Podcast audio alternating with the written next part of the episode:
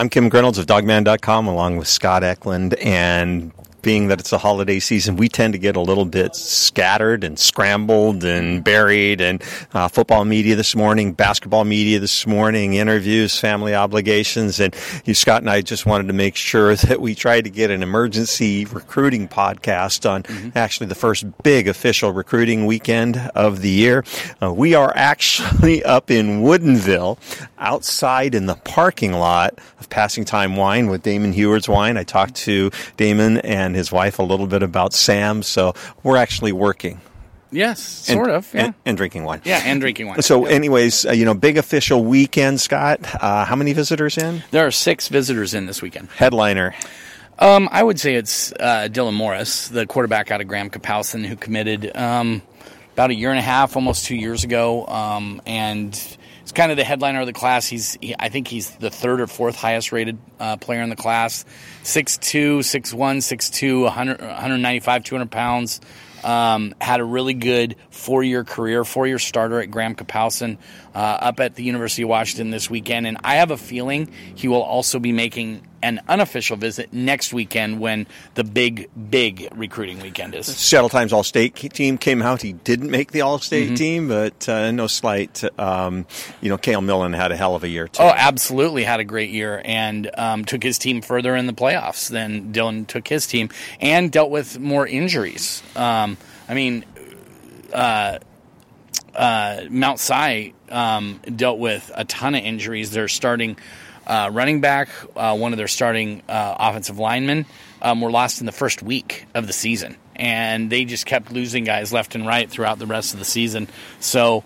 Um, dealt with a lot, still threw a ton of t- touchdown passes, threw for a ton of yards, ran, ran for almost 500 yards, and I think about 15 touchdowns. So, I mean, he had a really good season this season. Coming out of media, I don't know if it was anybody, but I saw a very large human that looked kind of young with very long hair. Could that have been anybody?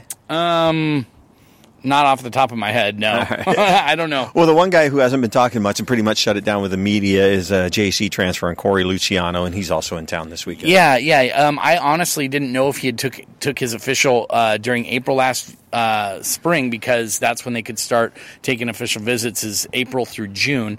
And I know he came up on a visit, but uh, it turns out that that was an unofficial visit. Uh, he paid for it himself, so he came up. He, he he's up this weekend. He'll enroll um, in early January once uh, the winter quarter starts. What's kind of funny is uh, one of the linebackers in from Hawaii, Miki Mika Ayu. Miki Ayu. Miki yeah. Ayu. You know, and I've talked to some people close to the program. You know, who are close to people who are close to the program, and of all the Hawaiian guys and all the linebackers out there, this is this might be the sleeper because yeah. this is a guy that this yeah. coaching staff was absolutely thrilled to get. Yeah, they wanted him really badly. They they offered him pretty early in the process. I think they offered him right after the Rising Stars camp, and he committed pretty quickly after that. Um, he the problem is the problem is that a lot of people want to see guys who are 6'2", 6'3", and two hundred and forty pounds getting offers, and they just don't make a lot of guys like that that that are big time guys. And so you get a guy like him, Mickey Ayu, who is about 6'1", 195 pounds, and but you watch his film, the guy is physical. Everybody he hits goes backwards. He's uh, instinctive and has and plays on one of the best programs out in the islands in Kahuku. So, uh, not a bad situation for Washington to get him in the boat and have him committed very early. Well, the other thing too is people are used to, you know, and we've had to go through this process where the games change, you know, where people are still wondering where the fullback is. Well, people don't use fullbacks anymore; they use tight ends and linebackers anymore. You don't need those 240 pound linebackers in the Pac-12. You need guys that can chase can the move. spread. Yeah. You need guys that can run. You need Ben Burr-Kirven and you need Keishawn Bierria, and he looks like he's one of those guys, and even maybe a little bit of Cory Littleton well, in him. I mean, if if coach, I mean, I'm not going to st- stand here and say if Chris Petersen could get a six three guy that 245 pounds that could run a 4 3 and play in coverage, yeah, of course he wants that guy. The bigger and faster, the better. But if you can't, that that combination is very rare out there. You need guys who can play in space, and Miki Ayu can. Tim Horn, the kicker out of Hawaii, is actually in an unofficial. Can they keep him and have him kick in the Rose Bowl? no, he's on an official actually. Yeah, so. Um, no, they can't. Uh, it'd be great if they could. Maybe give him a little more confidence. But honestly, you know, Peyton Henry was a very accomplished kicker in high school. So you just never know till these guys get in onto campus and uh, and you know what they can do once things start going live in practice. Taj Davis. Uh, you know, it's just sometimes you forget about the guys Yeah. who commit early. Yeah. Um, well, I mean, a lot gets lost when you're you're in on guys like um, you know Kyle Ford or Bru McCoy or um, Kennedy Lewis, who's another guy that they're in on a Texas wide receiver that's a big time guy. And you know, you, you forget about a guy like Taj Davis, who's about 6'2", I think he's about 6'2", 190, 185, 190.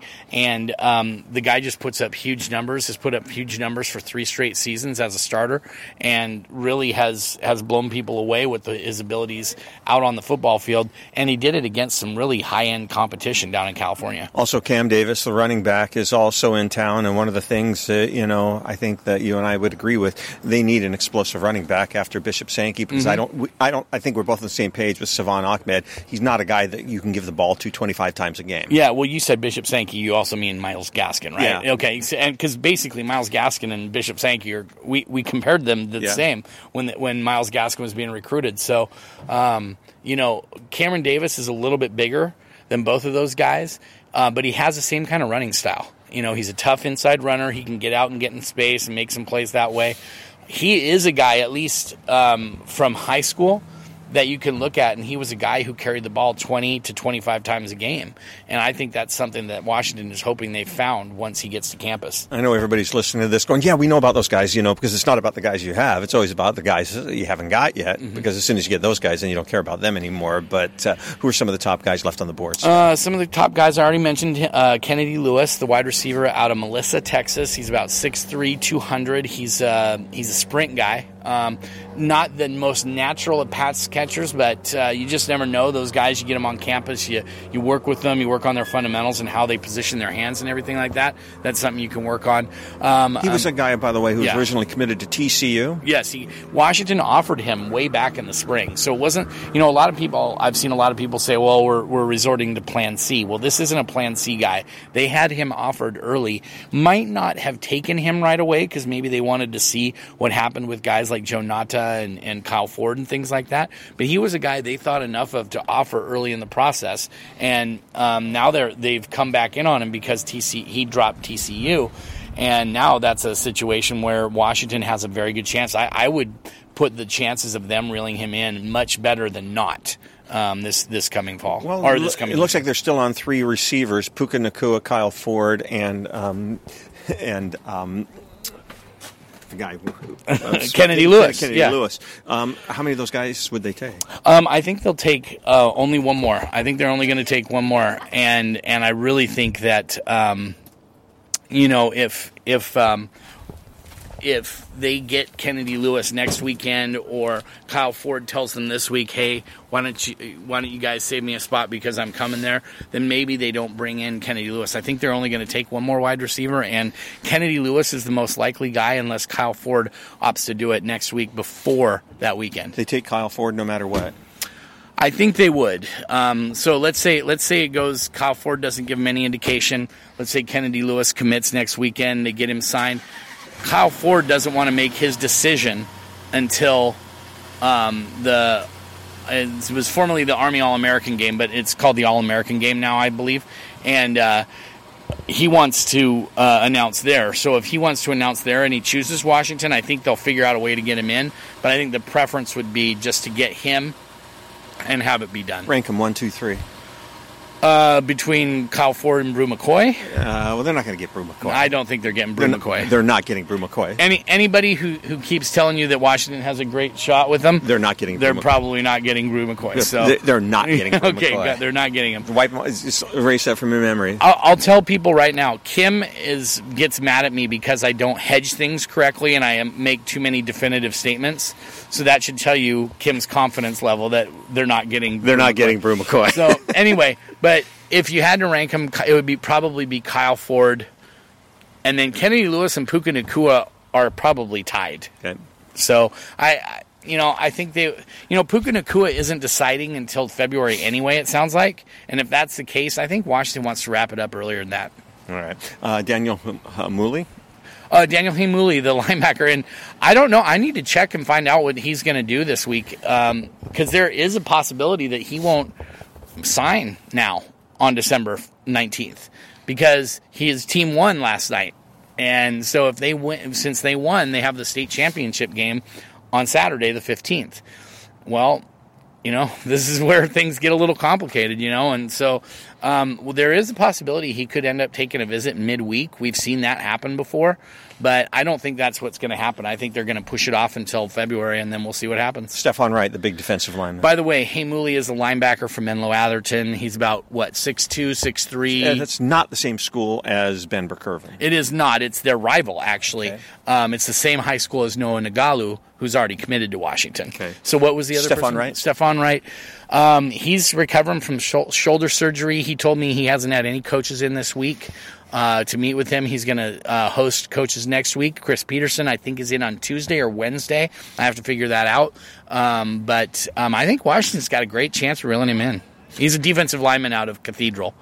Done with offensive lineman? Done with offensive line. Done at quarterback? Done at quarterback. Done at running back? Done at running back. Done at, well, we talked about the wide receivers? We did talk about wide receivers. We think they'll take one more. And tight ends. And tight end, you know, Kyle Patterson's coming in, the kid from Perry High School in Gilbert, uh, Arizona.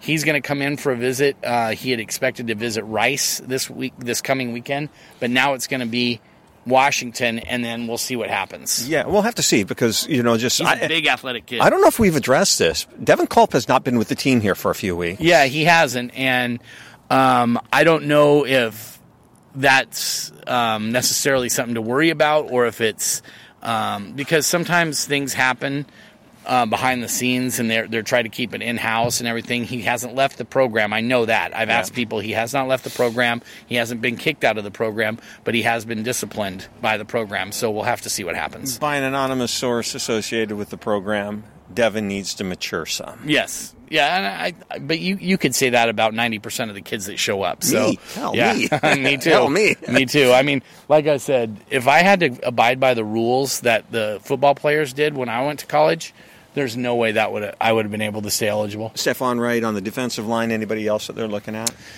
No, I think that's about it. Uh, Laiatu Latu is the guy. Uh, he could be a stand-up defensive end, and that's what we think he's going to end up being. He's out of Carmichael High, uh, Carmichael, California, Jesuit High School down there. He's about six four and a half, almost six five, 230 pounds. Great pass rusher. Washington gets him in next week. There's been a lot of crystal balls coming in for him to USC, but I think that's as of today. I think after the visit happens next weekend, I think Washington's got a great shot at reeling him in. Okay, and um, other linebackers that they may be in on? Uh, the other line, oh, Henry To'o out of uh, De La Salle. He's going to Alabama. Uh, he's probably going to Alabama. So, um, you know, Heimuli and, and Latu, Laiatu Latu are the two guys that that you need to concentrate on. Defensive backs, you know, safeties and corners. Looks mm-hmm. like they'll probably take one more. Yeah, and it's looking more and more like it's going to be Trent McDuffie. Everybody's uh, everything that's uh, been projected recently is it's going to be Trent McDuffie. But I'll tell you what, uh, Jaden Williams, um, the cornerback out of Corona Centennial, he is he's a guy that the Husky coaches really want. But it sounds like they they might be trying to figure out a way to push him off until January and see what happens. And so. I can't name the source, but I had a source who knows his stuff and he told me that uh, Trent McDuffie is better than Byron Murphy. Whew. That's that's a that's that's pretty high praise right there. So well, it opened my eyes. Yeah, we'll we'll just have to see. But um, well, I mean, physically they're about the same. Yeah. You know, from a height and, and weight standpoint, um, Byron seems a little bit more explosive. But if if uh, McDuffie is more of a natural cover guy, that might make a difference. Yeah. Uh, anything else we missed? Uh, just trying as we're riffing here. I don't, you know, I'm trying to think. There's going to be so far. I believe there's going to be um, close to 13 guys in next week. Um, there, there's a few commits who've already taken official visits. They took them earlier in the year um, and then committed to UW. There's six commits in this weekend. I think there's going to be about seven or eight commits in next weekend, and then you have Laiatu Latu, Kyle Patterson, um, Heimuli, who we don't think is going to visit, but he's on the schedule right now. And I'm trying to think, Jaden Williams, Jaden Williams is a guy that some thought might visit this weekend, but it's not looking like that's going to happen.